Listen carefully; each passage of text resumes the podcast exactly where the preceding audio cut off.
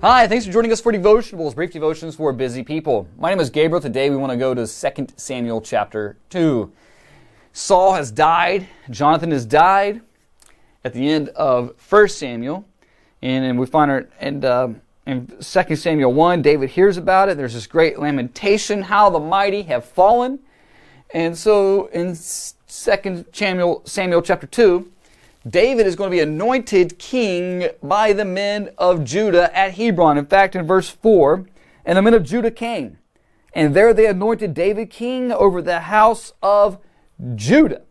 Now, this is uh, interesting. A couple things. One, first, it should kind of trigger something that we read back in Genesis 49:10, when Jacob calls the sons of Israel in, his sons, and he prophesies, he puts a blessing. Some of those blessings almost seem like curses on him.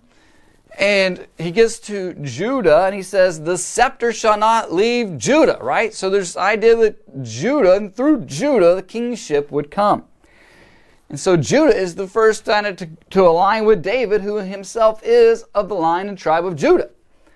Now, the other Israelites are going to rally around one of Saul's sons, a Benjaminite.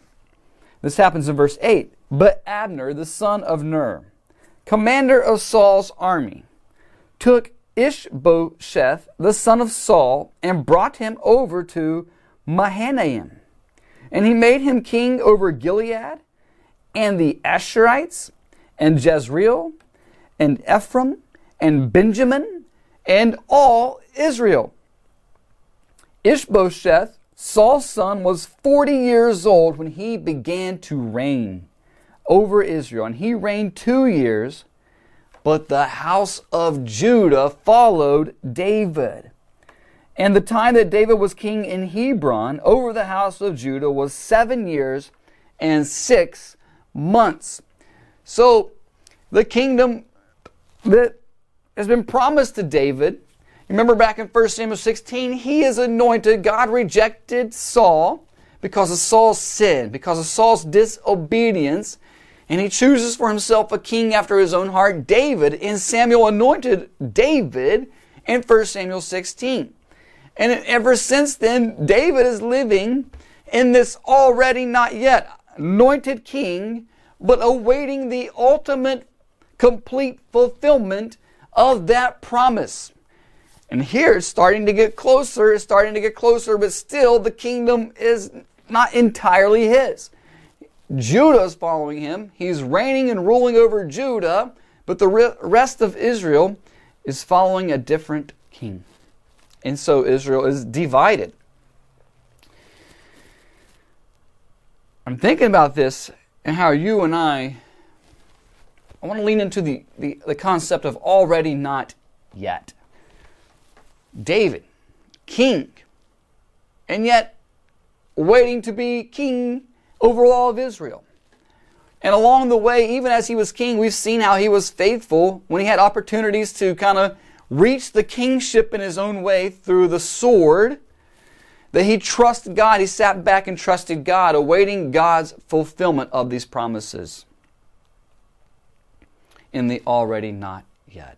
You and I live in the already not yet, where our King, King Jesus, has come, lived a perfect life, never a sinful thought, never a sinful action, never a sinful attitude. There was no sin in him, innocent, perfect, righteous man, the God man. And he lays down his life.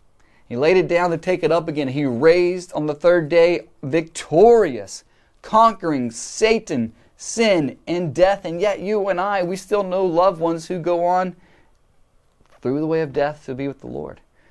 You know that struggle in your heart, like Paul talks about in Romans 7 the good I want to do, I don't find myself doing, but I find myself doing the very evil I hate. Right? We are set free from the, uh, the penalty of sin but the presence of sin remains, and we are struggling with the power of sin, right? We are being sanctified. We are, by God's grace, able to fight sin as two steps forward, a step back. But there's still that battle within us, the, you know, the process of sanctification, in which we are putting to death what is earthly in us and putting on what we should as God's chosen ones. Paul talks about in Colossians 3. And Satan, though he has been defamed, he is still a formidable foe, prowling around like a roaring lion, seeking whom he may devour. And so you and I, we are to resist him, standing firm in our faith. We are put on the full armor of God that we may be able to take our stand against the schemes and the wiles of the devil. We are to, to pray for one another. Think about what the Lord Jesus said about Peter that Satan has demanded to sift you as wheat, but I have prayed for you that your faith will not fail you. So you and I, we are to pray for one another. We are to pray for ourselves to keep us, protect us from the evil one. We are to put on the full armor of God. We are to fight indwelling sin. We are to confess sin when we fall. We confess our sins. He is faithful and just to forgive us of our sins and to cleanse us from all unrighteousness. And we pray, come quickly, Lord Jesus. Put these enemies to death once and for all. The already not yet. Jesus reigns. He is victorious.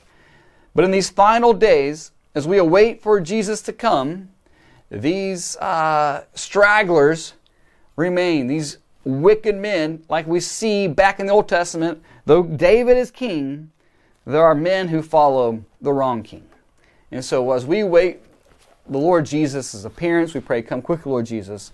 Let us be found like David, faithfully trusting the Lord, for we live by faith and not by sight. God's blessings on you today.